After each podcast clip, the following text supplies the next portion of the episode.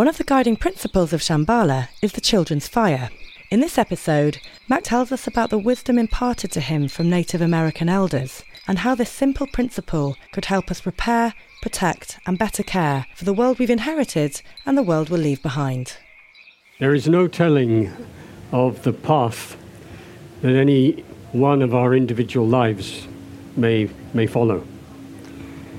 Uh, we, we make plans and we have some idea, and some of them are hopeful and some of them not so hopeful. But then stuff happens. So, about 40 years ago, and as a young man, um, in a squat in southeast London, and uh, the deal has gone wrong. I've got a gun held to my head, and all kinds of crazy things are happening in that room. Somebody's vomiting in one corner of the room, somebody else is weeping and banging their head against the wall. The light shade is smashed against the floor. The guy with the gun is just screaming at me. And I have uh, one thought in my mind at that time.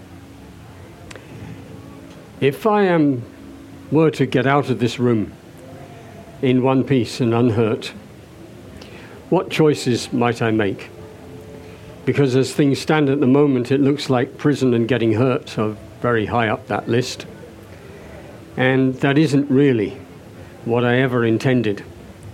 It's just that I had been unable to find a story strong enough and a path strong enough, a song strong enough to feel that I could ride that song or ride that story and live this life the way I'd always imagined that I would live a life when I was just a child and a young boy. So I made it out of that room and I put as much distance between me and London as I could and ended up on the Isle of Anglesey. I trained as a gardener for two years and I became head gardener in a leadership development centre, specializing in using the outdoors, taking executives into the mountains and gorges and rivers and training them in leadership. And one day I asked the the boss of this place, if I, as the gardener, could go and witness what our business was doing with these executives. And he said, Yes, as long as you promise not to speak, because you're the gardener. And Sainsbury's executives are not interested in what the gardener has to say, on leadership at least, perhaps growing Brussels sprouts and things of that kind, but not leadership. So, Mac, you come along and you watch and learn, and uh, no doubt it will be informative.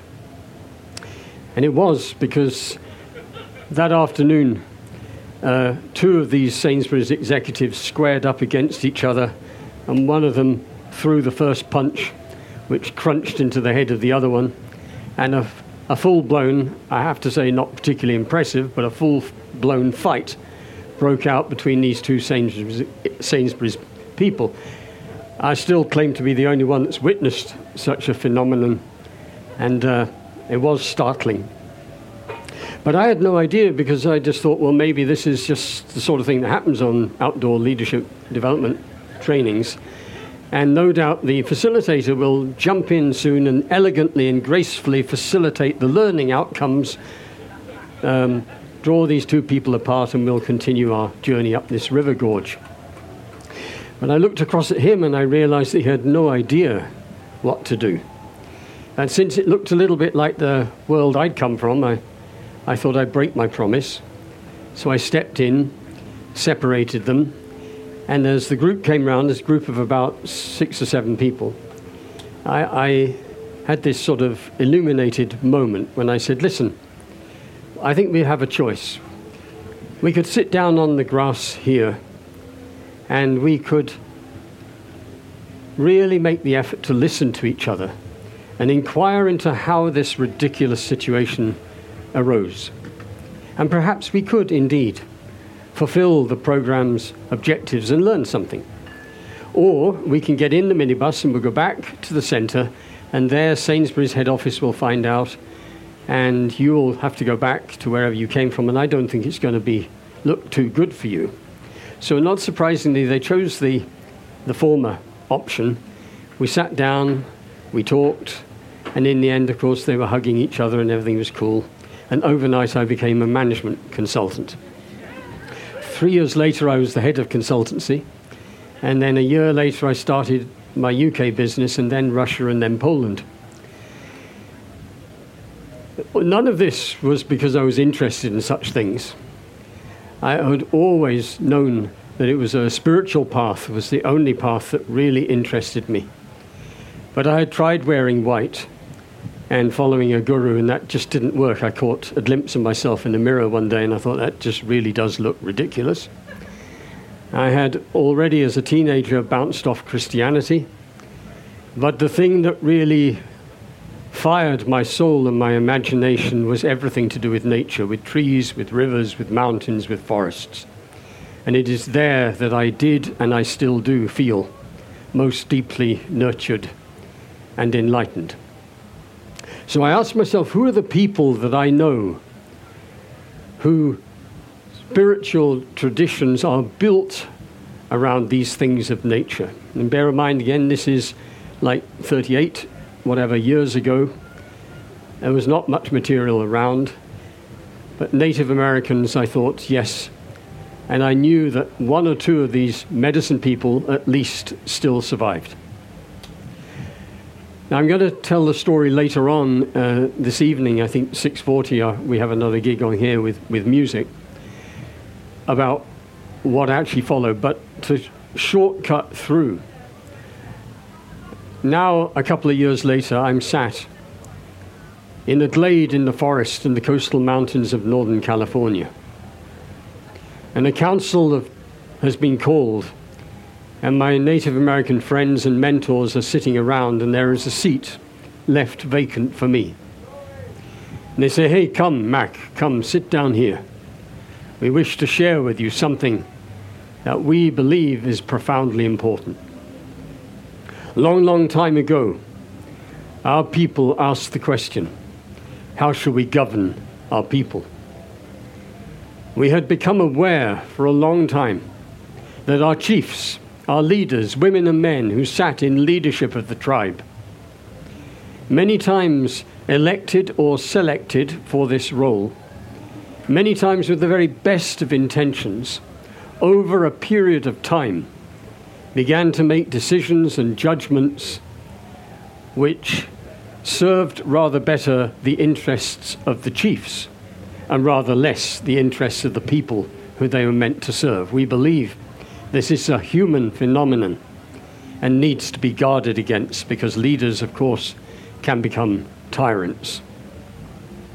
So we pondered this question what could we do to remind and encourage our chiefs of their primary responsibilities? And we did what we always did in those times. We turned out and went into nature, and people fasted and prayed and solo vision quests and all kinds of other ceremonies. And then the chiefs regathered and took their places. And one elder woman stood up and spoke to the other chiefs and said, We should kindle a little fire at the center of our council of chiefs, and we will call this the children's fire. And every chief in our council will have to make a pledge to the children's fire. And the pledge will go no law, no decision, no action, nothing of any kind will be permitted to go out from this circle of chiefs that will harm the children. No law, no decision, no action, nothing of any kind will be permitted to go out from this circle of chiefs that will harm the children. And when they spoke of the children, they didn't just mean human children, you see, which is our, I guess, automatic default place. They meant the young of all kind.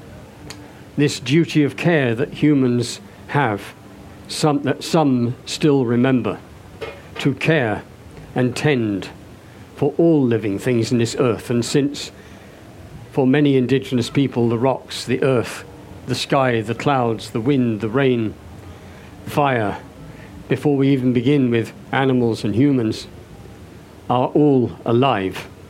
It is, in fact, a pledge to life.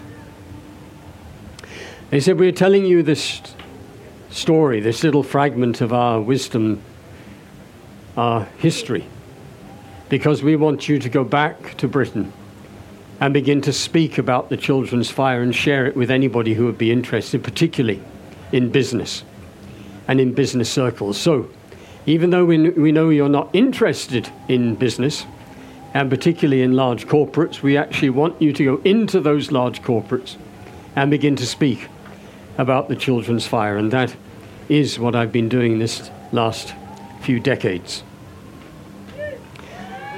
Thank you. How effectively is another question, but I have been speaking.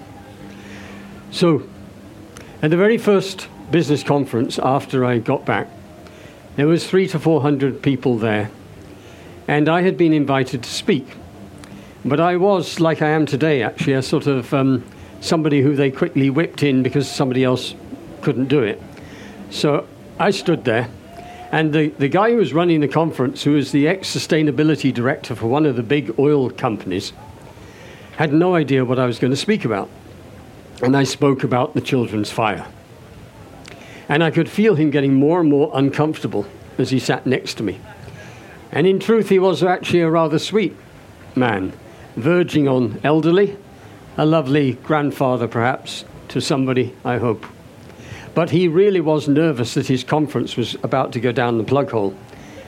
And I got to the point when I said, Can you imagine people? Can you imagine what would happen in our society, whether in all institutions of power, in business, in religion and the churches, in universities, in colleges, in our homes, in all our public sector, in every single forum where power is dispensed. Can you imagine if the directors, the board, board members, the, all the chiefs of these places were obliged to make a pledge to the Children's Fire? Can you imagine the impact this would have on our society? And furthermore, what kind of society is it that would not make a pledge to the children's fire? And in my mind, I was thinking it's an insane society. It's a species that believes that it no longer has a place at the table of life. It is a self harming people, a people who have lost connection with everything that is beautiful and trustworthy. It is a people so profoundly lost that there is no real sense of home and no real sense of belonging. Can you imagine, people, how it would be were we to insist on the leaders of all institutions of power that they take the pledge of the children's fire? Now, at this point, my friend here just couldn't bear it any longer because there was a very long pause after I'd said this. And I allowed the pause to extend and extend. And then I thought, well, why not just keep letting it extend and extend? Because it was totally silent. So this long, profound silence went on. In the end, he sort of suddenly hurtled out of his seat. And he didn't mean to, but he swung his arm like this and knocked me back in my chair. So I landed back in the chair. And I was thinking to myself, like, phew, like, well, at least I can report back that I fulfilled my promise. And I'm quite happy to shut up and sit down now. But as he did this, he leant forward to all the people and he said, Don't worry, ladies and gentlemen. Very soon we'll get down to the important work. And from the back of the hall, right up where the bar is, okay, lights blinding, pitch black from the speaker's point of view, this voice rang out from the back of the hall. Why don't you sit down? This room is full of grief and unshed tears. Why don't you sit down and let this silence continue? And then he stood on the, on the edge of the stage and he said, Well, he said, if, if, if, he's peering into the darkness, if, if, if, if everybody, complete silence, he sits down again. Can you imagine? I stood up. Can you imagine, people, what we could do? were we to leave the clinic and deregister as profoundly mentally ill as a species, and clutching sanity in our left hand, step forward and pledge ourselves as chiefs. And now I'm speaking about every single one of us.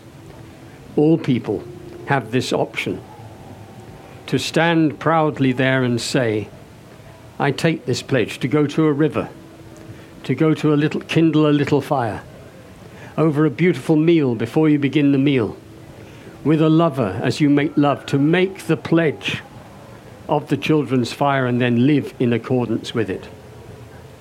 So, the most wonderful thing for me at Embercombe in Devon is when the Shambhala team came to Embercombe for one of their weekend retreats at a time when they were really cooking and this whole idea of what this festival stands for and leading the way in the whole festival scene around sustainability and a festival that, which should include all the wonderful festive partying aspects of a festival, but also put a stake in the ground for things of beauty and things of wonder.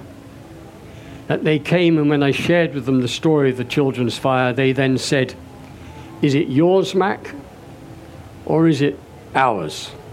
And I said, It was never mine, and it is always and forever ours. And they said, Then we will take it, and we will embed it at the heart of Shambhala. And my time is running out, so thank you very much.